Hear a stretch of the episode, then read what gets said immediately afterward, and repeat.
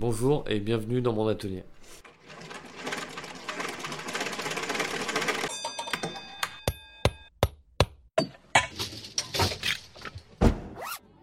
Bienvenue dans Histoire d'artisan.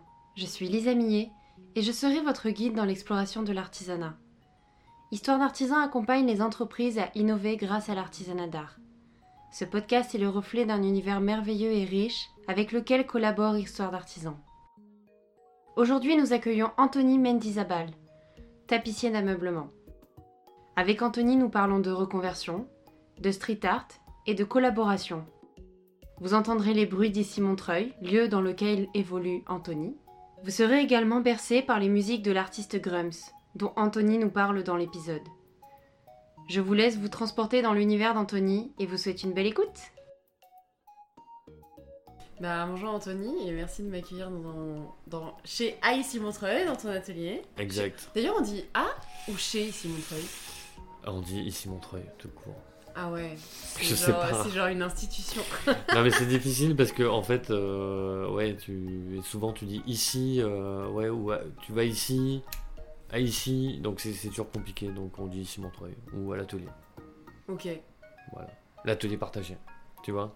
Ouais, ouais, je vois. J'avoue que moi, je. C'est plus un lieu pour moi Mm. qu'un concept. Mais pour vous, c'est peut-être plus un concept. Euh, Ici, Montreuil, c'est peut-être plus un concept. Et du coup, le. Ouais. Enfin, genre, le lieu, c'est l'atelier, quoi. Ouais, c'est ça. Je vois. C'est ouais, c'est notre, c'est notre atelier, c'est notre euh, endroit où, où on travaille quoi. Ouais. D'ailleurs, euh, j'ai jamais demandé. Vous êtes combien là? Tu sais ou pas? Soixantaine en tout, avec euh, les artisans, le staff, les gens qui sont dans les bureaux, donc euh, architectes, euh, designers, tout ça. Ok. 60-70, je dirais. J'avais demandé. euh, J'avais demandé à Alice des potins. Ah, des potins, ok. oui. A- Mais vous vous connaissez pas tous entre les 60. Les les 60 Non, on se connaît pas tous parce qu'il y a quand même il y a plusieurs types de personnes. Il y a un peu les historiques, euh, il y a un peu les artisans et les gens des bureaux. Ah ouais, c'est vrai Et que j'ai tendance à oublier les gens des bureaux. Et, euh, et voilà, et des fois, euh, bon, on fait pas exprès, mais c'est vrai que les gens des bureaux et les artisans sont, se, se mélangent pas trop. Et du coup, on essaie de faire des événements pour que tout le monde se mélange, comme par Ouais. exemple le tournoi de ping-pong. Actuellement. Voilà, que tu, que tu as pu voir. Ok. Eh ben très bien. Parfait. Alors, Oui, on va commencer par les idées reçues de ton métier. ok, Tu es tapissier d'ameublement. oui. Donc la première idée reçue qu'on a, euh, c'est qu'un... Alors, du coup, j'ai dit tapissier d'ameublement, donc ça un Ouais, peu. ouais, ouais. Mais, euh, mais le premi- la, pr- la première idée reçue qu'on peut avoir, c'est ben, un tapissier, ça fait des tapis. Ça fait des tapis, c'est vrai. Et, Euh, Ou des tapisseries. Ou des tapisseries. Oui, oui, ex- exactement. Donc, euh, bah oui, c'est complètement une idée reçue. Et euh, généralement, quand je me présente et que je présente mon métier et que je dis euh, je suis tapissier, sans dire tapissier d'ameublement, eh, les gens me disent tous Ah, mais tu fais des tapis, trop bien. Non. En fait, non. Euh, la tapisserie d'ameublement, c'est un peu l'art d'appliquer du tissu sur, euh, un sur des supports. Euh, ça peut être le fauteuil, ça peut être des murs, et ça peut être du bois ou, ou différents types de matériaux. Et faire également aussi des rideaux. Des rideaux, on a dit des... hum, Tu m'as parlé tout à La l'heure. tenture murale, La tenture donc murale. mettre du tissu sur des murs. Euh, sur évidemment des fauteuils qui est quand même le, euh, le métier principal d'un tapissier, quand on pense au tapissier d'ameublement. Et du gainage, euh, le gainage c'est on va, on va recouvrir par exemple une porte de dressing et on va mettre de la toile de jute dessus. Ok. Voilà. Je vois pas... euh, Une Euh, porte de dressing. Une- C'est quoi C'est un, un objectif euh, sonore ou juste Euh, non, non, c'est décoratif décoratif. Ça m'est arrivé plusieurs fois de faire des portes de dressing ou alors tout, par exemple une tête de lit. Ouais, Voilà. ok. On recouvre en fait un, un matériau avec du, du tissu. Ouais. Ou, euh, ok. Un ca- cadran de lit aussi Un cadran de lit, euh, un, également un, sommier, Euh, donc des portes aussi, il m'est arrivé de faire des portes. Ou aussi l'intérieur euh, l'intérieur d'un tiroir par exemple, Hmm. qu'on peut faire en tissu, avec du velours euh, ou différents textiles. Ok. Ça, ça reste quand même beaucoup plus rare, mais ça arrive. ça arrive. Ouais. Moi personnellement, recouvrir l'intérieur d'un tiroir, j'ai jamais fait. Mais on sait jamais. Parce que, parce que personne te l'a proposé. Parce que personne me l'a proposé, et que je pense en fait ça varie selon les modes aussi. Et Oui. que là c'est pas trop la mode de mettre du velours euh, dans des tiroirs quoi. Là Ouais. c'est là, en ce moment c'est plus la mode du canage. Ah, c'est vrai qu'on en a pas parlé, Ouais. ça. Tu toi, t'en fais pas Non, moi j'en fais pas parce que c'est aussi également un- une spécificité de- des tapissiers. Il y a des, des canneurs. Moi je peux faire du canage, mais ça va pas être du canage traditionnel, ça va être du canage qu'on pose globalement comme un tissu. Ouais. Donc, t'achètes le canage et. euh, Voilà, j'achète une toile de canage et je le pose euh, comme du tissu. Ok. Donc je suis, je suis pas, euh, je suis pas dans le canage. ouais. Ok. Mais c'est vrai qu'il y, a- y y ça en plus également. Et, oui, et ce qui est à la mode euh, en ce moment, c'est surtout voilà, le canage ou tous les, tous les matériaux un peu naturels. Il y a beaucoup de toiles de jute qui reviennent, toiles de jute, toiles Mm. de lin, euh, pour habiller, euh, pour habiller des, des- des portes ou euh, des petites bibliothèques avec une petite porte en toile de lin. Hmm. Tous les matériaux un peu naturels, ça revient vachement. Ouais, le naturel Mm. Revient au Ouais, galop. c'est vrai, c'est vrai, c'est vrai. Pardon, elle était pas ouf, elle. ok, très bien. Donc, euh, donc un, un tapissier d'ameublement ne fait pas des tapis. Non. Il s'occupe, en fait, d'ameublement, Il s'occupe comme de son nom voilà, l'indique, mais comme on a coupé une partie ouais, du nom. ouais, euh, ouais, d'ameublement et tout ce qui touche au textile. Ok, On va dire ça euh, Ouais. pour faire plus large quoi. ok. Donc, il y a. euh, avec ça, du coup, il y a un- une deuxième idée reçue, c'est Mhm. que, tu, enfin, tu, tu l'as un peu expliqué, c'est euh, en gros le, le tapissier ne va que habiller la chaise ou la réparer, mais pas, euh, Oui. vous faites pas la, la création de la chaise. On fait pas on fait pas de création de chaise, ouais, c'est vrai. Ça c'est plutôt juste. Il n'y a pas de création de chaise, c'est uniquement de la prestation service. Euh, on va dire un tapissier de base. Mais après, bon, tout dépend des, personnes. Euh, moi personnellement, je fais un peu de création. Grâce à mon atelier partagé, j'ai fait faire une structure par métallier. J'ai dessiné des tissus et j'ai posé mes propres tissus euh, sur cette chaise. Mais ça reste une chaise. euh, Enfin, voilà, je suis pas designer, donc je suis resté dans un truc très basique. Qui, je me suis inspiré d'un truc déjà existant. Mais c'est vrai que pour la plupart du temps, on va faire de la prestation de service Ok.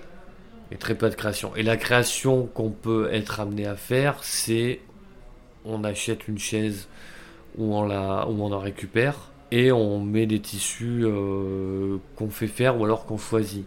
Si on peut appeler ça une création, mais il n'y a pas Mm. vraiment de création à, à proprement parler, Ok. Vous partez quand même d'une structure. qui existe déjà. Et on n'a pas abordé le. Tu sais, quand on regarde des vidéos de Mhm. tapissiers, Oui, on voit au moment où, comment tu dis, dégarnir? Oui, Au moment où il dégarnit, tout ce qui est ressort. Oui. Tu m'as pas montré de ressort, toi? Oui. Je t'ai pas montré de ressort parce que euh, on peut refaire une chaise de plusieurs façons. Il y a la façon traditionnelle, la façon contemporaine. Traditionnel, comme son nom l'indique, ça va être les vieux fauteuils, les Louis XV, les Bergères, euh, les Louis-Philippe. Ou euh, là, on, on fait des sanglages avec de la toile de jute, on met des ressorts, on met du crin. Et donc voilà, c'est toute cette partie traditionnelle. Et il y a toute la partie contemporaine avec les fauteuils un peu plus contemporains de designer, où ça va être de la mousse, exclusivement de la mousse. Et toi, tu fais avec de la mousse, donc. Et moi, j'ai pris parti de travailler uniquement de la mousse et de pas faire du traditionnel, parce que ça permet aux clients de payer moins cher. Euh, parce que forcément, quand on va faire traditionnel, on va passer énormément de temps. Même si les matériaux coûtent moins cher, mais on passe énormément de temps et du coup, euh, ben, les gens peuvent se retrouver avec un fauteuil euh, quand on le refait de A à Z à un prix assez énorme. Et quand j'ai des clients qui veulent absolument euh, un fauteuil traditionnel, je les redirige vers, vers un, un confrère ou une consoeur D'accord. qui eux font, font ça. Ils sont euh, spécialisés ouais, dans ça. Voilà. Oui, parce que c'est des techniques complètement différentes. C'est des techniques complètement différentes, c'est quelque chose qu'on apprend euh, en cours, lors d'un CAP ou d'un BEP. Et c'est c'est pas nécessaire, c'est nécessaire quand par exemple on travaille pour des lieux assez prestigieux, pour le château de Versailles, pour l'Elysée, euh, pour le Louvre, où là on est obligé de faire ça puisque c'est la tradition du métier qui se perpétue et qui veut garder euh, toutes ces valeurs là. Mais euh, après pour refaire un fauteuil, non, on n'est pas obligé. Hmm. Tu connais tous les tous les courants un peu de bah, de style en fait. Oui, l'histoire des fauteuils. et eh bien, je les je les ai appris en bouquinant. Sur le tas et en bouquinant, euh, parce que bon, j'ai pas fait de formation euh, euh, à l'école, je suis autodidacte et du coup, ben, je me suis nourri dans les bibliothèques, de tous les ouvrages, sur internet également. Donc tu connais tous les mouvements. Alors après, il y a toujours des lacunes. Hein. je connais les, principaux mouvements, je suis pas un expert là-dedans, mais bon. Je sais situer un, un, fauteuil à peu près avec une époque. Ouais, et, et je, je, me souviens, j'avais j'avais parlé avec. C'était une tapissier, d'ailleurs, je crois qu'on dit pas une, une tapissière. Je sais pas. bah, je crois pas. J'ai plein de collègues tapissiers ou tapissières. Mais je crois qu'on dit pas tapissière. On dit pas tapissière, ok. Parce que c'est. Euh, c'est encore une fois, c'est une machine. Enfin bref, on va pas retomber dans ce débat. Ouais, bah, mais c'est ouais, ouais, c'était un, métier d'homme avant, un peu comme tous les métiers de toute façon. Mais ça a complètement euh, changé. Maintenant, il y a principalement que des nanas qui font de la tapisserie. Oui. Et donc du coup, euh, ce qui est assez drôle, c'est que moi qui suis un homme, euh, mais je cultive un peu cette différence de ne hmm. pas être comme, le, comme la masse, quoi. Donc c'est assez rigolo. mais euh, et puis ce qui est assez drôle aussi, c'est que les nanas qui sont tapissiers, du coup, elles sont très cataloguées comme reconversion. C'est très bizarre. Du coup, je discute avec pas mal de, de, consoeurs et qui me disent euh, bah, quand on va chez des fournisseurs et tout, on est pas super bien reçu parce qu'on est catalogué en reconversion. Alors que moi, quand j'y vais et qui suis un mec, bah, ça se passe toujours hyper bien. Que peut-être qu'ils pensent que je sais pas, je, dois sortir d'une famille de tapissiers. Hmm. Alors que spoiler alerte. Euh, non, pas du tout, pas du tout. Euh. C'est une reconversion. C'est une reconversion, exactement. Ça t'est déjà arrivé de genre de, un client ou, même euh, on, en parlera mais parfois tu mhm. trouves des, fauteuils dans la rue. Oui. D'ailleurs ça c'est une de mes passions de mhm. récupérer les ah fauteuils oui, dans mais à Paris c'est incroyable ce qu'on peut trouver. Euh, ça t'est déjà arrivé justement d'en dégarnir un et là de voir une signature d'un mec ultra connu et te dire putain j'ai une pépite entre les mains. Non ça m'est pas arrivé. C'est je pense que c'est un peu le graal de tous les tapissiers de, de trouver un fauteuil de le défaire et de voir une estampille, de se renseigner, puis en fait c'est un truc de ouf. Ça m'est jamais arrivé. Par contre, ça m'est arrivé de, de, faire des fauteuils pour des clients, euh, mais on le savait déjà. C'était euh, voilà, parce que l'estampille était visible, il y avait un fauteuil qui appartenait à l'ambassade des États-Unis. Donc c'était assez drôle parce qu'il y avait marqué euh, euh, propriété euh, des États-Unis. donc tu vois, ça fait un peu flipper. T'es là, putain, si le FBI me retrouve ou la CIA, tu vois. Et, et un autre qui avait appartenu au Sénat français. Et, et la cliente l'avait acheté lors d'enchères. De, hmm. Donc c'est hyper gratifiant de travailler sur des fauteuils comme ça parce que c'est rempli d'histoire euh, et on peut se faire tout plein de films sur ces fauteuils. Donc c'est, T'imagines qui, a posé ses fesses sur ce fauteuil Exactement, c'est ça qui est fou. et c'est un peu pour ça que je suis rentré dans la tapisserie parce que j'ai toujours été fasciné par les objets anciens euh, et les histoires qu'elles pouvaient raconter, que ce soit avec les fringues ou avec les, le mobilier ou des objets, je sais pas, des lunettes, euh, des vieux appareils photo. Hmm. Et je suis un peu rentré là-dedans euh, par rapport à ça. J'ai toujours été fasciné par les vieux, les vieux objets. Bah, c'est chargé d'histoire. C'est chargé d'histoire, et puis on se fait des films. Ça se trouve, bah, ouais. Telle personne était assis là. C'est clair. Donc c'est assez fou. Donc on en revient à notre idée hmm. reçue qui est euh, vous faites pas de création, on fait pas de création. Donc c'est vrai, mais toi oui. C'est vrai, mais moi j'en fais, voilà, c'est ça. Et en fait, je pense que ça dépend des tapissiers. Et euh, c'est vrai que je connais pas de tapissier. Euh. Enfin, quand je parle création, c'est vraiment de la structure au tissu. Oui, voilà. Parce que, euh, encore une fois, des créations, je trouve un fauteuil ou j'achète un fauteuil pas cher, je mets un tissu que j'aime bien dessus et je le revends. Ça, il y a plein de tapissiers qui le font. Ouais. Oui, oui, euh, Mais c'est pas. Euh, enfin, tu pars pas de zéro. Voilà, mais tu pars pas d'une page blanche. Et partir d'une page blanche, c'est vrai que je. Bon, il doit forcément rien avoir, mais, mais ça reste pur. Ça reste quand mm. même un métier de, prestation de service. Mais. Euh, moi j'ai voulu faire de la création. Mm. Parce que c'est quand même euh, ce qui fait le plus kiffer quand on est artisan, c'est quand on crée. Oui. Pour c'est moi. Quand tu, Ouais. C'est quand tu rêves de pièces et que Ouais. après, euh, le- je vais pas Partir dire- de je vais zéro. pas dire le lendemain, mais Oui, ouais, ouais, ouais, c'est deux mois plus ou trois mois Mais après. faire un dessin et puis arriver à la pièce finale, et puis là tu regardes le dessin, tu regardes ta pièce, ah, bah, c'est exactement ça que je voulais faire. Donc c'est assez gratifiant et c'est où moi personnellement je m'éclate le plus. La dernière idée reçue, Mhm. je crois, si je me trompe pas. La dernière idée reçue, c'est euh, que le métier de tapissier n'est pas physique. Oui, alors ça c'est une idée reçue parce que le métier de tapissier est physique. Hmm.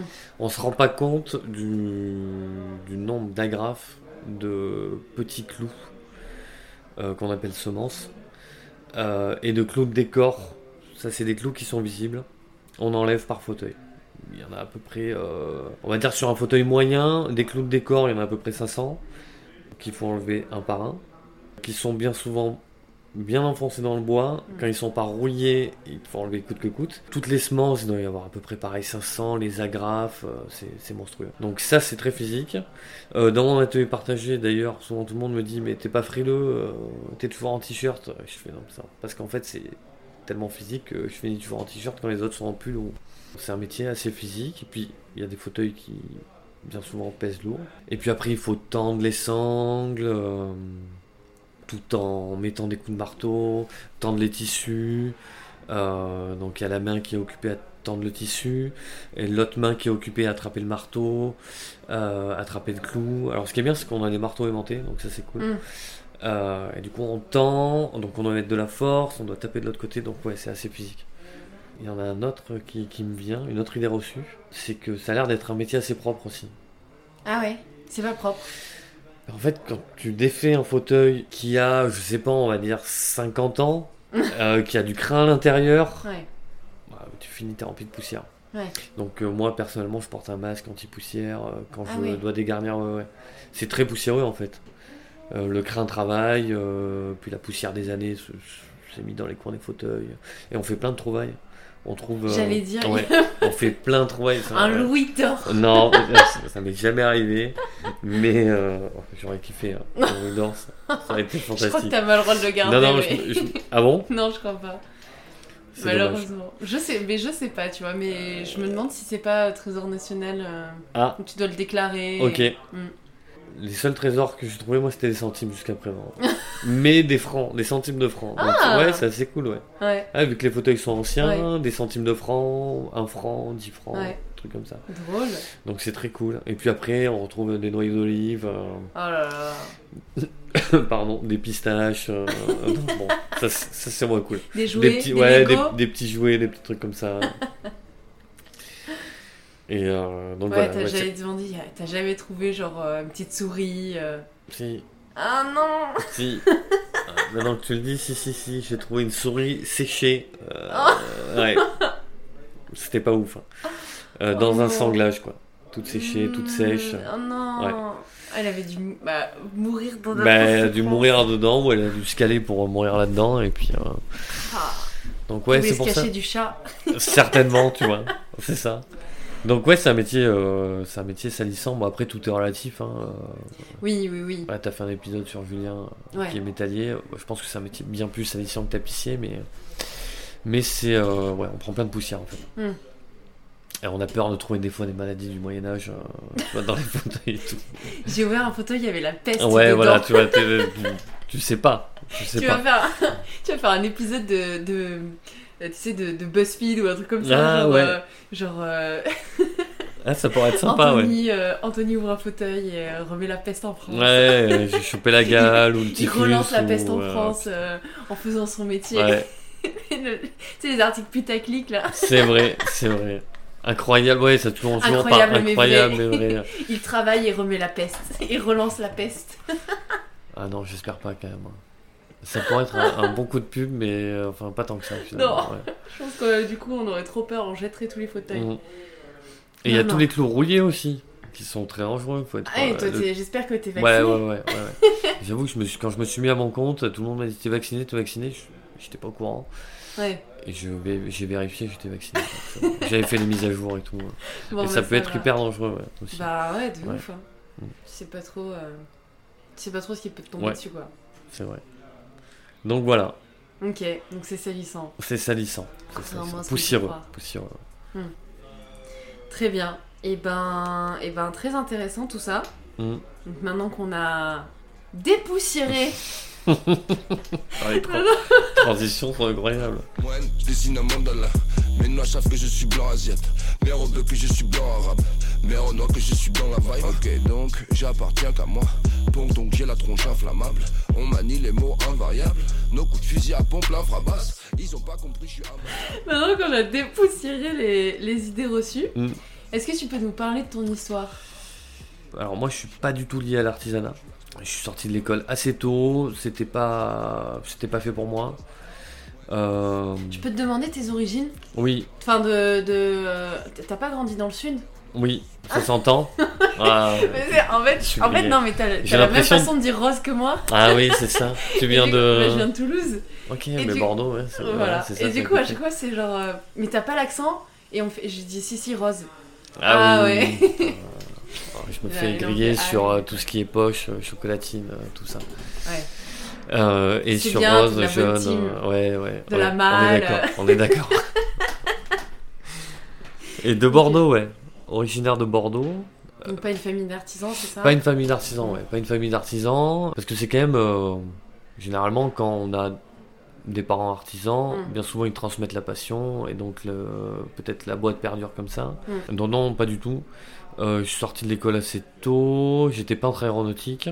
Euh, bon, bah, le sud-ouest, hein, c'est une région très, Oui. euh, très aéronautique. et donc je peignais les avions. Donc c'était plutôt cool parce que je gagnais très bien ma vie, avec des horaires Plutôt cool. plutôt cool, voilà. En fait, j'ai beaucoup de temps libre. Ok. Et du coup. Euh, Y a et pas une histoire de, de 3-8 dans De ce- 8, c'est ça. De 8 Une semaine de matin, une semaine d'après-midi. Ok. Euh, Mais tu commençais très tôt. Ouais, voilà, je commençais très tôt. Genre, tu commences à 5h du mat, tu finis Ouais. à midi. Euh, et donc, les après-midi, il n'y a personne. Donc, euh, c'est comme ça que j'ai commencé finalement. Ok. C'est comme ça que j'ai commencé à faire de la tapisserie. Euh, mais je pense que c'est un point commun avec toutes les reconversions de, de tapissiers. C'est que euh, c'était un fauteuil que euh, ma grand-mère voulait jeter, auquel je tenais énormément. Euh, donc je l'ai récupéré. Et J'ai dit non, non, mais je vais le mettre chez moi, je vais le retaper. Donc c'est un truc très simple. hein. Donc j'ai com- commencé comme ça. Et puis voilà, les amis euh, passent à la maison. Forcément, ils sont pas objectifs. Ils disent Waouh, c'est trop beau, c'est trop bien. Donc du coup, j'en ai acheté un autre que j'ai retapé, que j'ai revendu, et ainsi de suite. Hmm. Après, c'était des fauteuils d'amis que je refaisais. Après, d'amis d'amis. Après, c'était des fauteuils de gens que je connaissais même plus. Et donc voilà, c'est comme ça que je suis rentré dans la tapisserie. Euh, Donc, euh, Il y a j'ai. 9 ans, tu me dis. Il y a 9 ans. Ça fait ouais, 9-10 ans que, que j'ai fait mon premier fauteuil. Et 2 ans, un an et demi. Un an et demi. Un, Un, an et demi. à- Que je suis à mon compte, ouais. que- Exactement. Que tu as créé l'entreprise. Ouais, que j'ai créé mon entreprise. Et pourquoi j'ai quitté mon travail? Ben Parce qu'en fait, j'étais un peu arrivé au summum de, de mon boulot, dans genre la meilleure entreprise d'aéronautique euh, française ou une des meilleures, euh, que je m'ennuyais euh, dans mon travail, suite à une altercation avec un, un supérieur. euh, je, je suis parti. C'était ton déclic euh, C'était mon déclic. Déjà, ça faisait un moment que j'y pensais. Parce qu'il y a quand même rien de plus cool dans la vie de, de- de faire ce qui te plaît. Hmm. Et si en plus tu peux en vivre, bon, bah, c'est juste incroyable. Et, euh, et donc voilà, j'en avais marre et je me suis dit, je me lance. C'est là où j'ai découvert ce lieu, ici Montreuil. Euh, Donc là, t'es- bah, t'étais encore à Bordeaux. non, non, non, je suis arrivé à Paris il y a 5 ans. Ok. Ouais, je suis arrivé à Paris il y a 5 ans. Quand je suis arrivé à Paris, c'est là où j'ai accéléré en fait euh, à faire des fauteuils pour les gens. Et du coup, des gens que je connaissais pas forcément. Donc, je me suis renseigné pour euh, des formations. C'est des formations qui coûtent très cher dans la tapisserie. J'ai essayé de me faire financer. Ça, c'est pas fait parce qu'il y a eu des élections, donc les budgets sont gelés. J'ai pris sur mes vacances. J'ai trouvé un artisan tapissier qui m'a pris pour une semaine pour que je vois un peu plus le métier. Donc, je me suis vraiment intéressé euh, à fond dans la tapisserie euh, par mes propres moyens. Et dans ces cas-là, la- la- la- l'artisan, tu le rémunères? Ou- Euh, non, non, je suis vraiment allé au culot comme ça. euh, J'en avais fait plein. Il y en a plein qui m'ont envoyé bouler. Hmm.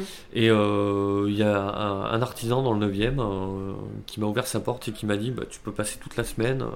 Justement, j'ai plein de trucs à te montrer. C'est trop Oh. gentil en vrai. Parce cool. que. Parce qu'en vrai, tu lui prends du temps. Genre, il pourrait Je dire lui bah, prends du temps et c'est. mais en plus, c'est pas du tout légal. Oh, oui. oui, En oui, plus. oui. Oui, d'un point de vue assurance, il peut avoir des Voilà, d'un problèmes. point de vue assurance, tout ça. Donc, Moi, en fait, j'arrivais avec un, quand même un dossier qui était assez fourni. euh, j'avais fait des petites photos de tous les fauteuils que j'avais déjà fait. Donc, je suis pas arrivé en, en étant complètement débutant. euh, Oui. mais j'avais déjà quand même quelques bases. T'avais des bases et surtout, euh, genre, c'était pas une lubie quoi. C'était pas un truc. euh, C'était un truc réfléchi, Oui, c'était oui, un truc qui date ça- de- c'est- depuis ouais. des années et, C'est ça. et il a dû se dire aussi, bah, c'est vraiment un truc qu'il désire faire et c'est pas genre un truc où Ouais, euh, il je a- vais y passer une semaine et dans, dans un an il aura changé, il, il passera la Je bijouterie, pense qu'il a senti le, le- Mm. le fait que j'étais passionné par ça. Et donc il m'a gentiment accepté. Et c'est là où il m'a dit, mais en fait finalement, euh, t'es pas forcément obligé de faire une formation pour te mettre en, tant que tapissier. Et il m'a dit, de toute façon, euh, comme tout métier, c'est à force de faire ce métier que tu sauras le faire et tu peux avoir un CAP et ne pas savoir faire des fauteuils à l'arrivée. Et ne pas avoir de CAP et être un super tapissier. Ouais. C'est là où il m'a dit qu'en fait, dans la formation, tu apprends surtout le traditionnel et que tu n'apprends pas tout ce qui est contemporain. Hmm. Donc, euh, bah, il m'a dit continue comme ça, et puis si t'es pas pris, euh, tu peux te lancer, il n'y a aucun. Il y a aucun obstacle finalement. Ce qui, en fait, le, le problème c'est euh, c'est juste que ça rend pour euh, l'acquéreur Mhm. le, le client, ça rend un peu tout ça flou parce que t'en as des très bons euh, qui n'ont pas fait de formation et des très mauvais qui ont une formation et, ouais. et du coup t'es là mais en fait euh, qu'est-ce qui me quelle qui- est la garantie en fait Euh, comment je sais qu'un artisan est bon et, ou pas bon? Ouais, c'est vrai que là c'est un peu délicat, mais. euh, et puis et puis tu vois genre tu pourrais dire il suffit de regarder l'objet mhm. mais, Mais en vrai en vraiment, tant ouais. que bah, en tant que Mm. non expert en tant que en tant qu'initié tu peux pas av- enfin tu vas pas voir tous les défauts quoi Tu vas pas voir tous les défauts, tu vas pas voir l'intérieur des fauteuils, en plus parce que des fois on défait les fauteuils. euh, ah ouais Ouais, ça s'explique historiquement, euh, parce que après guerre en fait les gens faisaient avec les moyens du bord, et Mm. des fois tu trouves des trucs euh, incroyables quoi. Des, Ah ouais. des sangles avec des, des, des- pneus, euh, des trucs comme ça. Il y avait peu de moyens euh, à l'après-guerre et souvent du, du coup tu tombes sur des fauteuils comme ça. Alors au début j'étais là, c'est quoi ce travail de... Et De puis en fait en me renseignant, ouais j'ai compris que c'était euh, à cause de ça. Mm. Et mais du coup voilà, tu sais pas ce que l'artisan fait sous ton fauteuil. Tu, tu Oui. vois que la forme finale avec le tissu et la petite finition. Bon du coup après euh, si c'est bien fait et que, que ça tient dans le temps, parce que c'est ça le plus important, c'est finalement que ça tienne dans le temps en fait, oui la durabilité. Ouais, mais tu sais pas si. euh, Un fauteuil il est fait pour pour être pour tenir minimum 20 ans et, et Ouais. voire 50 ans. Oui, mais si, euh, si ton fauteuil, au bout de, au bout de un an, il y a la trace des fesses, euh, Ouais. C'est un peu casse-pied, c'est quoi. que c'était mal fait. ouais. Et euh, Ou avec des mauvais matériaux. ou avec des mauvais matériaux.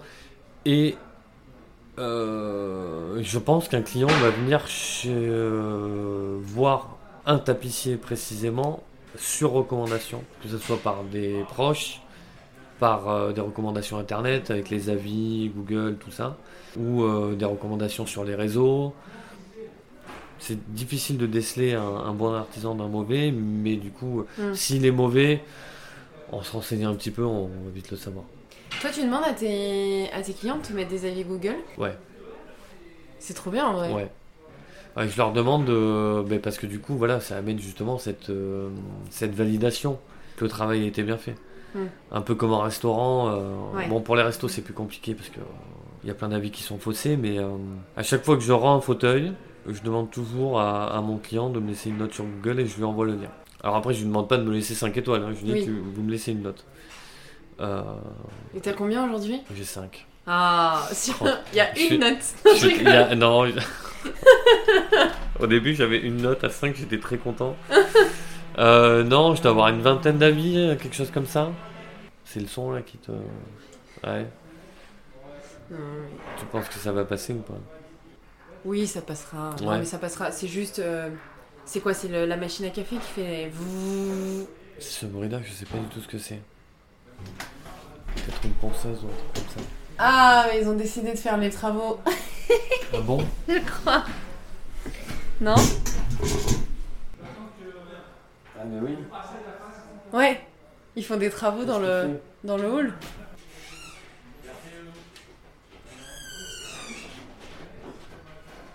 Top. Bah merci. Donc qu'est-ce qu'on disait? Oui, donc t'as 20 avis Google. Ouais. Franchement, c'est pas mal. hein. J'en ai une vingtaine, ouais. Ouais, c'est plutôt cool. Et en plus, j'ai fait sur le tard. Parce qu'au début, j'avais pas ce réflexe-là, Mm. justement, de demander un avis. Et maintenant, par contre, j'ai toujours le réflexe euh, de le Ouais. demander.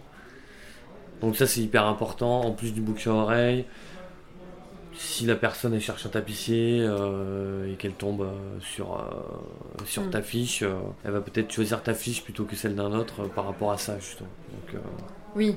Ouais. Après, il y a le style qui rentre en compte. il y a aussi le style, euh, c'est vrai. L'univers, du, l'univers un peu du tapissier, ça Ouais. rend pas mal en compte aussi. hein. Je fais des paix, qu'est-ce que tu parles gros, je fais des paix, des lignes, des points avec des effets, je veux pas ton succès fait exprès.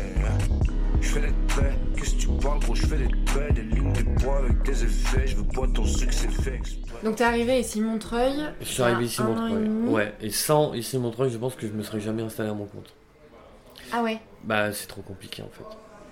Parce que atelier, etc. euh, de base, moi, j'ai, euh, j'étais parti dans l'optique de faire ça de chez moi. Mais euh, dans mon appartement parisien de 25 mètres carrés, euh, j'ai vite compris que si je voulais me professionnaliser correctement, ça n'allait pas être possible. Donc du coup, j'ai cherché euh, des endroits, des ateliers partagés, euh, et finalement, il y en a très peu. Il y a beaucoup d'ateliers d'artistes partagés, mais finalement, très peu axés sur l'artisanat. Alors après, il y a plein de petits locaux à droite à gauche, mais moi, je voulais quand même une grosse structure euh, pour justement arriver à pérenniser mon activité. Et donc du coup, j'ai visité ce lieu et un autre. Et euh, j'ai atterri ici euh, parce qu'il y avait une espèce d'offre découverte les trois premiers mois avec un petit, une petite remise. Je commence trois mois, j'ai rien à perdre. Si ça passe mal, je retourne dans mon ancien travail. Et puis bon, bah du coup, ça fait un an et demi que je suis là. quoi. Bah voilà. Ouais, Le coup de cœur. donc c'est parfait. Et ce que tu me disais justement, c'est que du fait que euh, bah, dans la tapisserie, il y a très peu de création, Mhm. euh, pour toi, c'est un réel avantage d'avoir des ébénistes, des métalliers à côté euh, qui potentiellement peuvent te dire Ah bah attends, il faut que je garnisse une chaise que je suis en train de créer Exactement. ou un meuble. ouais. Travailler en, en- en connexion avec les menuisiers, les ébénistes, c'est- dans un lieu comme ça, c'est juste parfait pour moi. Le premier jour où je suis arrivé, il y a un menuisier avec qui je bosse, qui est dans mon atelier partagé, qui m'a donné du boulot dès le premier jour. C'est dingue. Ouais. C'est trop dès bien. le premier jour, j'avais du boulot. Ah, je suis en train de créer des tabourets, je cherche un tapissier. Regarde ce que je fais, tac tac tac, tu me dis ton prix. Dès le premier jour, j'avais du travail. Et là, des collabs comme ça ici as, tu me dis t'en as au moins une par mois, mais ça, À peu près, ouais. C'est une par mois Euh, c'est alors c'est pas vraiment, enfin si on peut dire que c'est une collaboration, c'est euh, on va dire en moyenne une par mois. Des fois ça va être plus, des fois ça va être euh, Mm. rien. Mais on va dire en moyenne une par mois. C'est, ça va être un menuisier euh, qui est sur un chantier et puis du coup il discute avec son client et puis il a dans un coin de sa tête lui un tapissier qui travaille dans son atelier et il lui propose par exemple de mettre de la toile de jute sur des portes. Mm. Et là, du coup, il m'appelle, tu peux faire ça. Du coup, je vais chez le client, je mets étoile de jute et, voilà. Euh, sur une tête de lit. Ils partent sur une tête de lit en bois. Et puis finalement, le client, euh, un peu au dernier moment, c'est souvent des trucs un peu au dernier moment. Il lui dit Ah, mais j'aurais bien vu ce tissu-là euh, que j'ai repéré. Et du coup, il dit Bah, Pas de souci, j'ai un tapissier dans mon atelier. Il vous fait un devis, si ça vous va, c'est parti. Et moi, inversement, des architectes qui me demandent une tête de lit. et moi, je leur dis ben, Moi, je peux m'occuper de tout. Tiens, de la structure, euh, je fais tout dans mon atelier et je vous livre. Comme ça, ça évite les architectes de faire appel à un menuisier qui ensuite, le menuisier livre la tête de lit à mon atelier. Moi, je fais la tête de lit et ensuite on livre chez le Mm. client. Donc, euh, en fait, c'est parfait. Les deux, les deux métiers se, s'additionnent. C'est très- ouais, Ouais. sont très complémentaires. Ils sont hyper complémentaires. Et, donc, du coup, moi, travailler avec des menuisiers ébénistes dans- sur mon lieu de travail, c'est juste incroyable. Ouais. Eh ben, c'est une très bonne transition sur Mm. euh, les, les types de clients que tu as. Super. Ouais. Tu, euh, tu travailles plus avec du particulier ou de l'entreprise? Alors, euh, j'ai démarré mon activité avec du particulier que je prospectais via les réseaux sociaux. Et maintenant, je suis arrivé à un stade où j'ai plus besoin de prospecter parce que les réseaux, le bouche à oreille font effet. Et du coup, les clients particuliers viennent tout seuls. Donc j'ai toujours un roulement particulier qui, est là. Et maintenant, je suis en train de développer la même chose avec les professionnels. Euh, C'est-à-dire architecte, déco intérieur, euh, menuisier, les hôtels, les restaurants, euh, ces genres de clientèle. Et donc je suis en train de développer la même chose. Et les particuliers, ça représente quoi aujourd'hui dans ton chiffre d'affaires? C'est euh, On est plus dans du 80% ou du 50% Ouais, on est dans du, so- du 70, ouais. 70 Ouais, Ok. on est dans du so- 70 et moi justement j'aimerais arriver à faire un 50-50, à faire un peu des deux. Ouais. Ouais. Oui, parce que c'est des gens à qui tu parles complètement différemment. C'est pas les mêmes. euh, en fait c'est pas du tout les mêmes euh, le même travail. Hmm. C'est surtout ça. Particulier, c'est principalement des chaises et des créations de banquettes sur mesure. Pour les pros, ça va être des têtes de lit, des tentures murales et des réfections de fauteuils et des banquettes sur mesure. Mais des projets beaucoup plus gros, bah, beaucoup plus intéressants financièrement pour moi finalement. C'est des plus gros, euh, c'est des plus gros devis. ouais, c'est des plus gros devis. Donc c'est pour ça que c'est bien d'équilibrer les deux. Hmm. Et quand j'arrive à cette espèce d'équilibre entre les deux, dès que j'ai un peu de temps, et je me consacre aux, aux créations. Ok. Oui, parce que ça, c'est le dernier point. Soit ça Mm. t'arrive de. Donc, tu me racontais, ça t'arrive de trouver des chaises dans la rue, de Oui. vouloir les, les regarnir. C'est ça. Et, euh, et tu fais avec euh, ben, les chutes de tissu. Exactement. J'ai trois, on va dire, trois, quatre euh, pôles dans mon activité. Donc les particuliers, les pros, le réemploi. Donc euh, ce que tu étais en train de dire. Soit je les, je les achète vraiment au prix très très bas, soit je les trouve dans la rue. Je récupère les chutes euh, de mes précédents chantiers, je les mets dessus et ça me permet de les vendre euh, à des prix hyper compétitifs. Hmm. Euh, Et je précise, quand tu dis hyper compétitif, c'est euh, du, tu m'as dit du 120 euros la chaise. Ouais, voilà, ça démarre à 120 euros la chaise parce que généralement c'est des chaises qui sont très faciles à faire, qui me demandent très peu de temps. Mm. Euh, du coup, les chutes, je les ai pas payées. La chaise, je l'ai pas payée ou je l'ai payé une misère. Et du coup, ça me permet à sortir des chaises entre, euh, entre 120 et 200 euros, on va dire en moyenne. Donc avec des prix, euh, avec des prix des, des, ma- des magasins de grande distribution. Ouais. Et ça, donc voilà, je, me positionne euh, en fait pour essayer, bien. voilà, pour essayer de chercher des clients un petit peu partout et pour faire plaisir un petit peu à tout le monde et pour permettre surtout à des gens d'avoir une chaise entre guillemets unique à un prix hyper intéressant. Les prix doux, comme je les appelle. Mais moi, ça me fait trop plaisir que tu Mm. fasses ça parce que du coup, ça encore renforce mon idée de l'artisanat est accessible à Ouais, tout le monde ouais, tant que en fait on, on prend du temps pour euh, bah, pour euh, pour trouver le- les bons artisans qui font les techniques qui, nous, qui nous sont accessibles et euh, avec des matériaux qui nous sont accessibles. Exactement.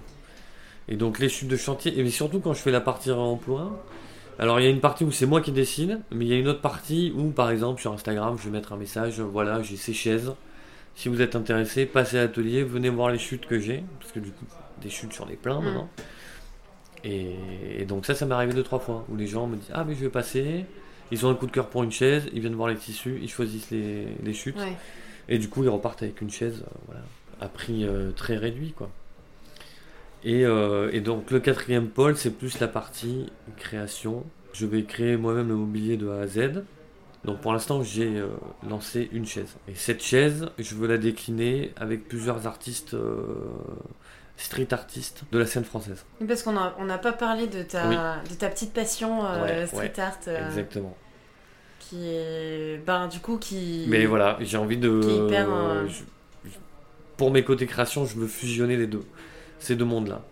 Et donc il y a aussi une partie scénographie, mais qui est euh, très légère celle-là, où euh, c'était il y a un an, février 2020. Euh, j'ai fait une collaboration avec une marque de cosmétiques et un street artiste français, où on a habillé toute la galerie d'art, parce qu'en fait c'était un showroom pour la marque de cosmétiques, une galerie pour l'artiste, et il y avait un petit coin scénographie dans laquelle j'ai travaillé, où j'étais chargé de récupérer du mobilier, table basse, euh, banquette Louis XV, deux fauteuils Louis XV, une petite sellette, plein de, plein de mobilier euh, assez ancien, et de les customiser, en accord avec l'artiste qui est venu, qui a fait, impri- qui a fait euh, imprimer du tissu, que j'ai mis sur les, sur les banquettes, et donc il y avait un espèce de d'atmosphère comme ça en corrélation avec la marque de cosmétiques et, et les Mm. créations de l'artiste euh, qui était assez, assez sympa. Et donc je veux développer ce côté-là avec les, les artistes aussi. J'ai envie de fusionner ces, ces deux mondes. Ouais. Que tu me disais aussi, euh, tu fais des collabs, tu as fait une collab avec une tufteuse. Oui, mais ça, ça fait plus partie du réemploi. Quand je travaille avec des artistes, soit on part d'une création euh, d'une page blanche, ou soit je leur demande de passer à l'atelier. Je leur montre tous les fauteuils, euh, parce que tu l'as vu dans l'atelier, Ouais, il y a quand même pas mal de Mm. fauteuils en réemploi qui sont, euh, qui sont dans leur jus, Et de styles très différents. et de styles très différents. Euh, on a des fauteuils de designer, ou des fauteuils Louis XV, ou alors euh, des, euh, des fauteuils un peu plus contemporains. Et à partir de, de là, l'artiste choisit, donc Clotilde qui, qui est venue à l'atelier, elle a choisi deux, deux chaises et on a mis les tapis tuftés sur ces chaises.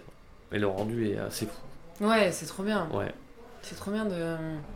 T'as envie d'y poser tes fesses, tu, sais, tu sais que ça va être douillé. ouais c'est ça. ouais. Et les, les- quand j'ai fait ces fauteuils, les gens se demandaient Ah, mais est-ce que le, le tuftage ça va tenir? Ai dit de base, c'est quand même un tapis quoi. Donc, Ouais. euh, si, si un tapis, c'est fait pour durer dans le temps, donc il Mm. n'y a pas de souci. Et Oui, donc oui. on a mis ça sur des chaises et donc du coup c'était plutôt c'est plutôt cool. C'est très très cool. Elles sont, euh, elles sont très sympas. Ok, donc, euh, donc 4 pôles. Ouais. 4 Paul, ouais. C'est vrai, je- il y a peut-être un nom plus sympa euh, que Paul, mais Euh, domaine d'activité? Euh, ouais, ouais, 4 quatre branches dans mon activité, voilà, 4 Mm. branches. ouais. 4 branches, ouais. Mm. Et moi, je voulais, je voulais revenir sur euh, ton petit kiff euh, street art, Ah oui, oui. que je trouve vraiment grave cool en Ouais, vrai. merci beaucoup. Euh, tu veux nous, nous le raconter? Ouais, ouais, ouais, bien sûr. Toujours pareil avec des chutes de tissu, mais là pour le coup que je peux pas réutiliser sur des fauteuils parce que bah, les chutes sont pas assez grosses. Donc, euh, enfin, j'ai toujours du mal à jeter. Surtout que c'est souvent des matériaux qui coûtent un peu cher. Et donc je me suis dit, il fallait que je trouve un moyen de- de- d'utiliser ces chutes. Je veux bien poser des chutes des menuisiers dans, une, dans la graveur laser. Donc euh, ça sort mon logo sur une plaque de bois. Je Qui a un cœur qui a un cœur en pixels. Ouais. Euh, je viens tapisser de, de mes chutes de tissu et je les colle ensuite dans la rue avec un petit QR code qui redirige sur mon Instagram. Trop stylé. Merci beaucoup. Franchement, je trouve que c'est une trop bonne idée. Et ça fait pas longtemps que je fais ça. euh, J'avoue que ça me, ça me rappelle un peu, un peu ma jeunesse quand j'allais Ouais. euh, graffer et que c'était beaucoup plus euh, illégal que maintenant. Mo- beaucoup moins toléré que maintenant. Ouais. Est-ce que tu veux, tu veux quoi? Tu veux qu'on lance un petit hashtag, euh, genre quand les gens ils en trouvent un ou, euh, ou qui te Euh, tag? euh, Avec grand plaisir. ouais. Franchement, ça. tu, veux, tu veux lancer quoi comme hashtag? Je sais pas du tout. Qu'est-ce qu'on pourrait lancer comme hashtag Le nom de ta boîte c'est Peacemaker. Peacemaker Création. Peacemaker Création. Ouais. Hashtag. C'est un Peacemaker Création, c'est peut-être un peu C'est long. peut-être hein. un peu long. Je sais pas, qu'est-ce qu'on pourrait mettre? Cœur tapissé Être Cœur tapissé, cœur. euh, Est-ce que c'est déjà pris sur. euh, On va vérifier en direct. T'as pas une idée, toi? Je sais pas pourquoi, je... mais ça me fait. Ça te fait je- penser à quoi? Mais moi, ça me fait penser à euh, un peu le. Tu sais, au début, euh, Mhm. John Hammond, Oui, bah, il y avait marqué euh, Who's John Hammond? Ouais. Tu vois, genre un peu, genre. euh, il a créé tout un. Tout un. Un peu tout un. Tout un mystère autour ouais, de tout sa un personne. mystère autour de sa tronche, enfin. ou- Le mec a quand même mis Paris. euh, a mis sa Ouais. tronche dans tout Paris Dans- et toi, t'es partout, là, mais. ouais. Qu'est-ce que c'est que ce garçon tous les, les monuments et tout, c'est vrai que c'est assez fou. T'as regardé si cœur tapissé c'était pris? Cœur tapissier, c'est pas pris. Cœur tapissé ou cœur tapissier? Cœur tapissier, c'est pas pris. Et cœur tapis. Cœur tapissé, c'est pas pris non plus. Mais je pense que cœur tapissier. Qu'est-ce que t'en penses, toi? C'est bien? Bah, ça veut dire qu'il faut qu'on le voit d'assez près pour comprendre que c'est du tissu. Ouais, c'est ça. Euh, Qu'est-ce qu'on pourrait mettre Ouais, Peacemaker Création. Ah bah oui, c'est moi. P- PMC, euh, PMC, j'avais pensé à ça aussi. PMC, c'est pris. PMC Street. PMC Street. Peace MC. Peace MC. Ah, c'est déjà pris aussi, mais c'est incroyable. Tout est pris. Ouais, bon. Bon, on va réfléchir. On va réfléchir, mais moi, je. J'aimerais bien que tu me Bon. trouves un truc. hein. J'aimerais bien. Ouais, ça me, ferait comme. euh, ça, me, ça me ferait plaisir. Ben, il faut, je pense qu'il faut un, un hashtag assez court. C'est ça, ouais. Peacemaker Création, c'est trop long. Et euh, Euh. après, il faut qu'il te tag dans tous les cas. Ouais. Mais. Peace hmm, May. Ouais, Peacemaker, c'est déjà pris. À la base, c'est un manga. Ah ouais. Ah, et je me suis appelé Peacemaker parce que euh, c'était un truc que je taguais à l'époque en fait. par rapport à ce manga. Quand j'ai dû trouver le nom de ma boîte, alors toujours dans un souci d'être différent des autres, j'avais pas envie d'appeler ma boîte euh, atelier euh, quelque chose ou maison quelque chose. euh, parce que je trouvais ça chiant. Bon, après, c'est- personnel. hein. Bah je trouvais oui, ça oui, chiant non, et je trouvais ou alors personnalité, le, ouais. la bergère et je sais pas quoi, le crapaud. non mais c'est vrai qu'il y en a plein. Alors je dénigre pas du tout ces noms. C'est très bien, mais je, voulais me différencier totalement. Tu vois, pour avoir vraiment Mm. un univers très marqué par rapport aux autres. euh, et du coup, bah, je me suis dit, bah, je vais garder ça. Le logo, euh, le cœur en pixel, euh, finalement, euh, bah, Peacemaker, parce que forcément il y a cœur dans Peacemaker. Et pourquoi le logo en pixel? Ben, Toujours euh, dans une idée de fusionner en fait le street art euh, avec mon activité. euh, Space Invader, qui euh, est un des boss du, du pixel art, euh, bah, je me suis dit, voilà, je vais faire un cœur en pixel. Quoi. Et euh, il y a une euh, de mes colocatrices euh, à l'atelier qui m'a dit que ça faisait penser à un point de brodage en plus. Ah ouais? Ouais. Donc elle me dit ouais on dirait trop un truc de brodure et tout. euh. Bah, j'ai fait mais c'est parfait. Dans ces cas-là c'est parfait. Mais j'arrive pas à trouver l'hashtag. Hein. Street cœur. et, et, et si t'écris peace, Ouais. M-A, et cœur, c'est au. Peace. M A. Et euh, cœur comme euh, bah cœur. Ouais, si je fais une faute d'orthographe. Ah c'est incroyable. C'est pas vrai? Peacemaker. Peacemaker. Peacemaker. Peacemaker. Oui en, en français ça fera Peacemaker. Peacemaker. Ah ben vas-y, go pour ça. Vas-y, je suis chaud. Ouais, impeccable. Donc si vous trouvez euh, mes petits cœurs, euh, Voilà, les petits cœurs. euh, n'hésitez pas à, à le, le partager en story, à me taguer dessus et à faire l'hashtag Peacemaker en français. cœur comme un vrai cœur. Et je vous reposterai sans hésitation. Ah, trop bien. Ouais. Il faut qu'il te tag alors. Et il faut qu'il me tague, ouais. Et à un moment où, au début, où j'ai commencé à faire ça, alors c'était toujours pour faire du street marketing en fait, hein. plus Ouais. pour faire de la pub sauvage que euh, faire du street art. Ouais. Parce que bon, ça fait bien trop de temps que je suis éloigné de, de cet univers-là. Euh, Je suis juste passionné par ça, mais j'ai pas la prétention d'en faire. Euh, et du coup, c'était voilà pour faire du street marketing. Et du coup, au début, ça marchait vraiment. C'est-à-dire que je mettais mon petit QR code, les nouveaux abonnés, je leur disais bienvenue euh, sur ma page dans mon univers qui mélange le street art et la tapisserie d'ameublement. Et je leur demandais euh, comment êtes-vous, comment avez-vous atterri sur, sur, ma, sur ma page? Et bien souvent, ils, ils atterrissaient grâce à, à ce truc, grâce leur- à ce petit QR code. sur Mais ils n'avaient pas capté que c'était en corrélation avec le cœur. Parce que je mets le QR code à hauteur de, des yeux.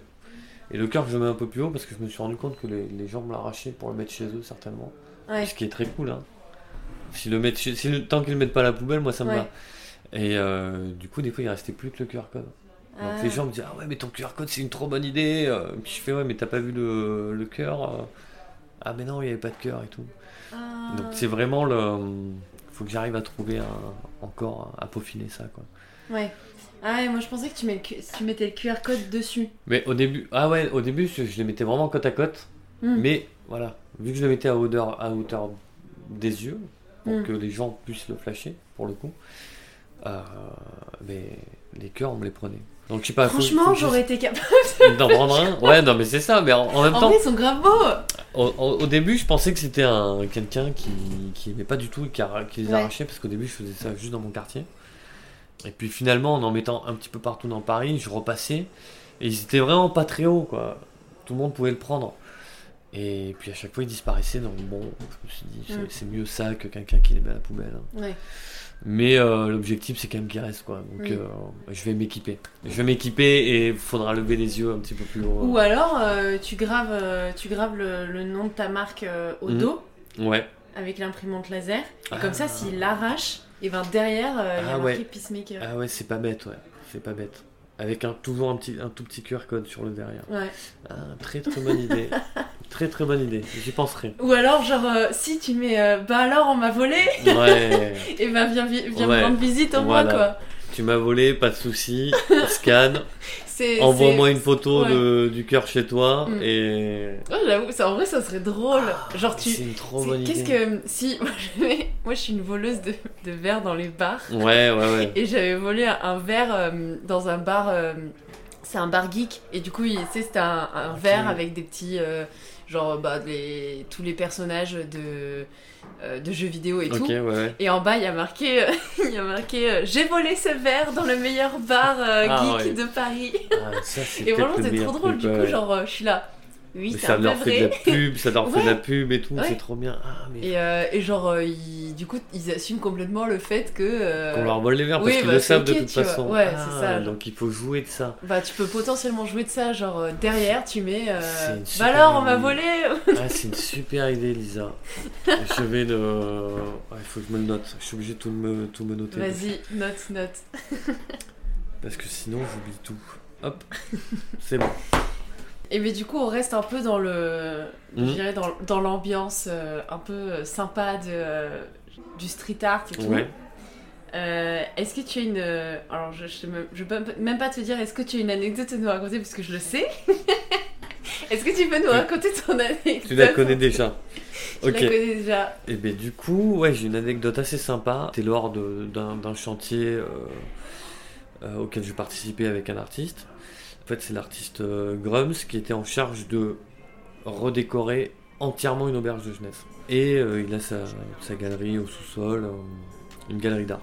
Dans l'auberge de jeunesse. Dans l'auberge de jeunesse, ouais. Trop En fait, ça- ils ont fait ça à Marseille, une auberge de jeunesse avec une galerie d'art à l'intérieur. Et donc, euh, Grums, cet artiste, était en charge de tout redécorer à l'intérieur. Mais vraiment tout, genre les escaliers, euh, Mm. il fait un truc monumental là-bas. Du coup, c'est hors tapisserie. Euh, C'était pour faire des énormes pochoirs à la gravure laser. J'ai fait les pochoirs, euh, on a fait le chantier, et à la fin du chantier, il y avait l'inauguration. Lors de cette inauguration, euh, c'est un artiste qui, euh, qui fait de l'illustration, du graffiti et qui rappe également. Généralement, dès qu'il fait une exposition ou quelque chose comme ça, il fait un son avec un clip, et donc du coup, euh, il m'a proposé d'être dans son clip. Pourquoi il n'y a plus de son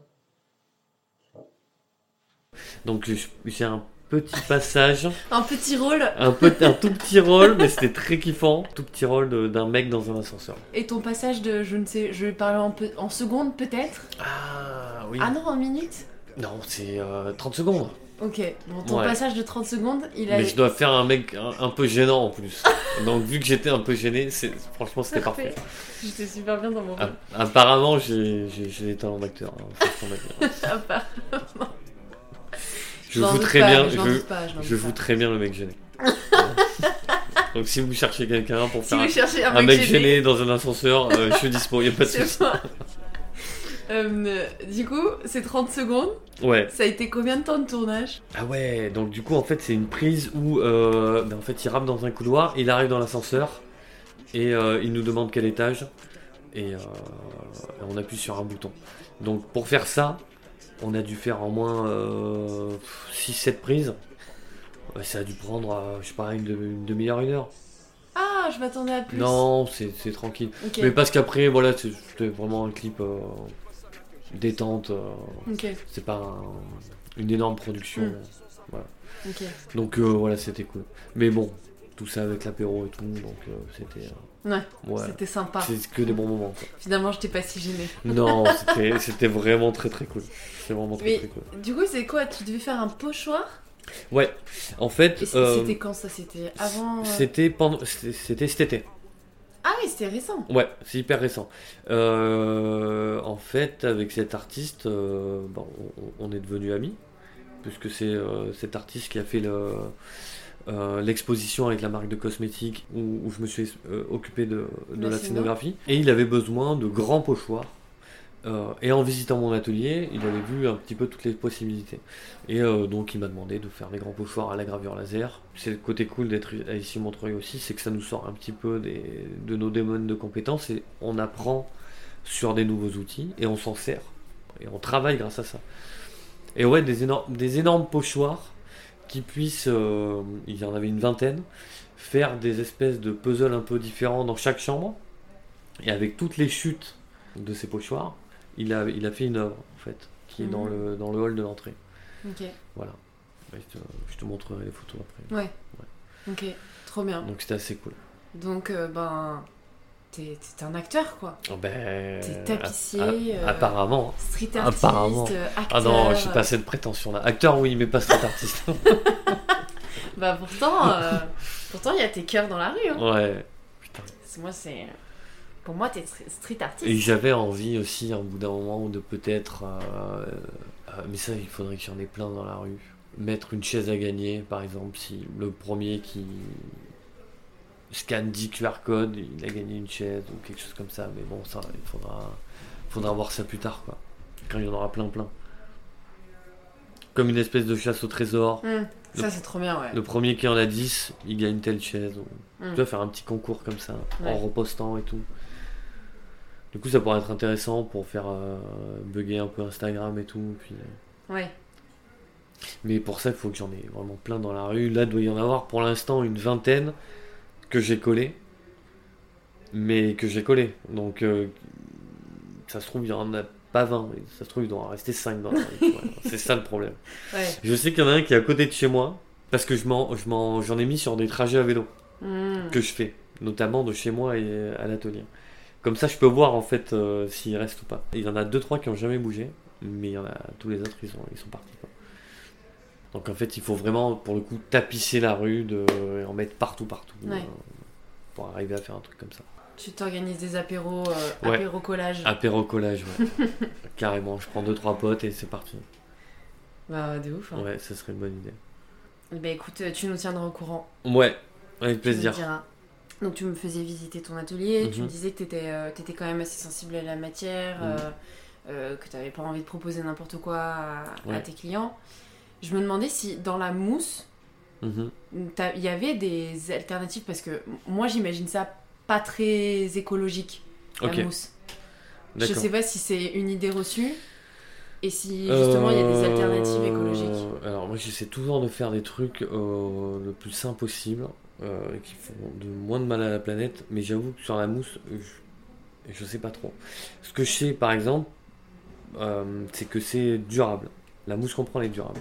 Elle va être Dans le temps. elle est durable dans le temps, voilà. La fabrication, tout le process de fabrication euh, et ensuite euh, les mousses que je jette par exemple, où c'est qu'elles finissent, j'en sais rien. Mais la mousse en elle-même est, est durable dans le temps. J'utilise de la mousse Bultex qui a des caractéristiques hypoallergéniques euh, et qui sont aussi confortables, voire même plus que les matériaux traditionnels comme le crin.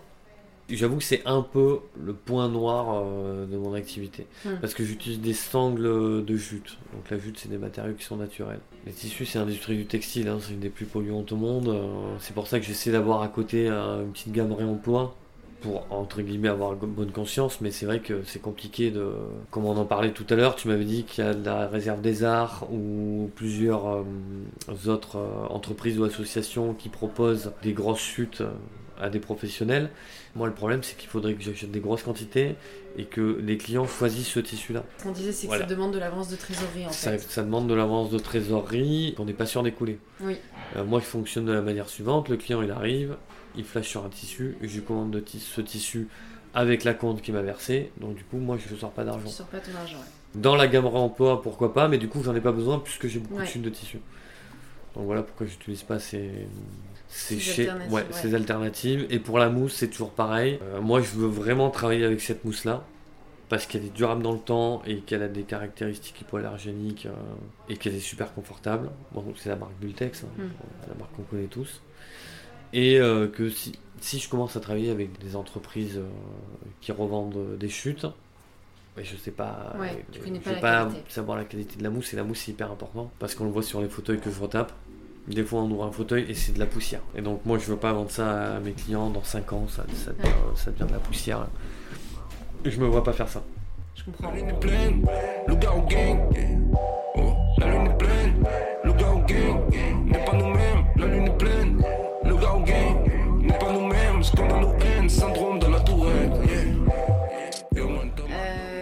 je te propose de passer à la dernière question. Super Je suis chaud. Comment vois-tu l'avenir de l'artisanat d'art, l'artisanat? Ah mais je vois un bel avenir pour l'artisanat. D'art et l'artisanat en général. Parce que j'ai l'impression que les gens commencent à prendre conscience qu'il vaut mieux faire appel à un artisan qui est à côté de chez soi plutôt que d'aller dans une grande surface. Euh, alors ça touche une population qui a quand même les moyens de pouvoir faire ça, mais les populations qui ont les moyens de pouvoir faire ça ou euh, qui n'avaient pas trop les moyens euh, ne le faisaient pas forcément avant. Et je trouve qu'ils le font de plus en plus, surtout après euh, la crise sanitaire qu'on a eue. Je trouve qu'il y a eu encore un regain pour le petit artisan de, de proximité et qu'il n'y avait pas forcément avant. Et si on prend historiquement, euh, depuis les années 90 et l'avènement de, de l'industrialisation, euh, de la grande distribution, où, euh, où tout le monde allait acheter là-dedans, je trouve que tout est en train de changer. Donc Mm. ça, reste, euh, ça reste quand même des gros business, la grande distribution, parce qu'ils arrivent toujours à être méga compétitifs et que même moi, en en tant qu'artisan, je vais dans des magasins comme ça, on va pas se mentir, tous les artisans y vont. C'est en train de changer et ça va dans le bon sens pour moi. Donc je trouve qu'il y a un bel avenir pour, euh, pour tous les artisans et les artisans d'art. Moi, j'ai un peu peur d'être dans une bulle. Et Mhm. pourtant, euh, les... avec le Covid, il y a de plus en plus de d'études qui sortent sur euh, la relocalisation. Mhm. Et les études me, me font dire que, ben, alors oui, je suis peut-être dans une bulle, mais pas, pas autant que je le pensais. Ok, ouais. Et euh, je pense que ouais, je pense qu'on est en train Mais- de revenir sur ouais. la relocalisation et dire mais en fait euh, l'Asie c'est en train d'énormément augmenter les coûts de En plus, oui. les coûts de production en Asie c'est Mhm. en train d'augmenter avec les situations comme ça où on on sait pas trop ce qui va nous tomber sur le bec euh, et potentiellement euh, ben on sait pas si euh, il va pas y avoir des, des arrêts de, de transport etc plus le fait que le, le transport ça coûte cher et c'est polluant Ouais, en plus, ouais. euh, en fait, il y a de plus en plus d'entreprises qui se disent mais euh, l'accumulation de tous ces petits coûts euh, pourrait, en fait, je pourrais rééquilibrer et payer plus cher quelqu'un, certes, Mhm. mais je réduis le transport, je réduis un peu les allers-retours parce que on se comprend pas, euh, on Ouais, parle ouais, le même langage, donc euh, on, on arrive à mieux communiquer et faire beaucoup moins d'allers-retours. Enfin voilà, je, en gros, je, les, un peu les, les pôles de dépenses sont répartis différemment, mais je pense que à, à terme, en fait, euh, ça Ouais, va mais être, bout à bout, c'est ouais, enfin, l'arrivée, équitable, c'est presque pareil. Ouais. Donc nous, on est toujours en train de se battre par rapport à, à ça parce qu'on a toujours des prix plus chers. Mais euh, euh, moi, j'arrive assez bien à l'expliquer. Mais du coup, les gens qui viennent chez moi, j'ai pas besoin de leur expliquer Oui, parce qu'ils ils- ils savent déjà. Et euh, quand quelqu'un euh, n'a pas forcément conscience, euh, j'essaie toujours de lui expliquer en lui disant oui, d'accord, certes, ça va vous coûter un petit peu plus cher, mais pensez bien qu'à votre prochain déménagement, la chaise que je viens de vous faire, elle va tenir. Mm. Et la chaise que vous avez achetée dans un grand magasin, ça se trouve, elle ne tiendra plus. Mm. Et donc en fait, quand vous faites un achat d'artisan, il faut le faire sur la, La sur durée. la du- durée du, de- du temps de vie de l'objet. Mm. Et un truc de grande distribution, bah, la durée de vie va être très courte. Et finalement, si on fait un peu la moyenne des deux, mais c'est plus rentable de, de passer par un artisan. T'avais vu euh, mon post euh, sur, euh, sur Instagram sur le prix d'achat et le prix Ouais, d'usage? ouais, ouais. J'ai trouvé ça super intéressant. Ouais. Je- C'est compliqué à mettre en place, mais, euh, Ouais. mais je pense que ça peut bien sensibiliser le fait que, ben, certes, au début, tu vas payer euh, 100 euros de plus, mais si tu regardes au temps de, Ouais, ouais, de la durée de, de, vie. de- de- ouais, de durée de vie, bah, tu te rends compte qu'en fait, tu dépenses moins, quoi. tu dépenses moins, c'est ça, c'est ça qui est assez fou. Et, euh, et du coup, j'essaie de l'expliquer avant, et tu as fait ce poste, et maintenant j'arrive encore mieux à l'expliquer. Ouais. Et, et je pense que c'est pour ça aussi que, que l'artisanat a un bel avenir, parce que les gens commencent à se sensi- sensibiliser par rapport à ça. On est de plus en plus sensibilisé au beau Mhm. et au fait que, ben, les réseaux sociaux ont un peu cette perversion Ouais, qui, ouais, bien sûr, ouais. Au final, est, est utile pour les artisans, c'est on est trop fiers de montrer notre dernière trouvaille, quoi. Ouais, et de dire euh, ah là là euh, mon dernier objet dans ma dans ma maison c'est euh, vrai. c'est ça C'est vrai que euh, de la quête du beauté des, des- réseaux sociaux euh, comme Instagram, ça nous profite un petit peu à nous. je pense ouais, Ouais. c'est euh, malveillant sur plein de trucs, washing mais, mais, ouais. c'est malveillant sur plein de trucs, mais pour nous, c'est- plutôt bien, quoi, parce que ça, ça met en valeur le, le mot et, franchement je et pense tout le savoir-faire. Ouais. je pense que ça peut ça peut vraiment vous être utile ouais. Mm. Bah écoute euh, je suis ravie que tu aies Super. un, un avis positif euh, Trop bien, sur ouais, le ouais, futur ouais. Bah, il faut, il faut, c'est important d'être. euh, c'est important d'être optimiste. Vaut mieux. je suis bien d'accord et ben merci beaucoup Anthony Merci à toi, c'est très cool. et, et puis ben à la prochaine À la prochaine. Salut tout le monde. Merci beaucoup pour votre écoute. J'espère que l'histoire d'Anthony vous aura inspiré. Vous pouvez continuer de m'aider à faire découvrir les histoires d'artisans au plus grand nombre en mettant une note sur iTunes et en vous abonnant sur votre plateforme de streaming préférée. Comme d'habitude, je publie régulièrement des photos du travail des artisans sur Instagram, donc n'hésitez pas à vous abonner pour découvrir leur métier en images. A bientôt avec une nouvelle histoire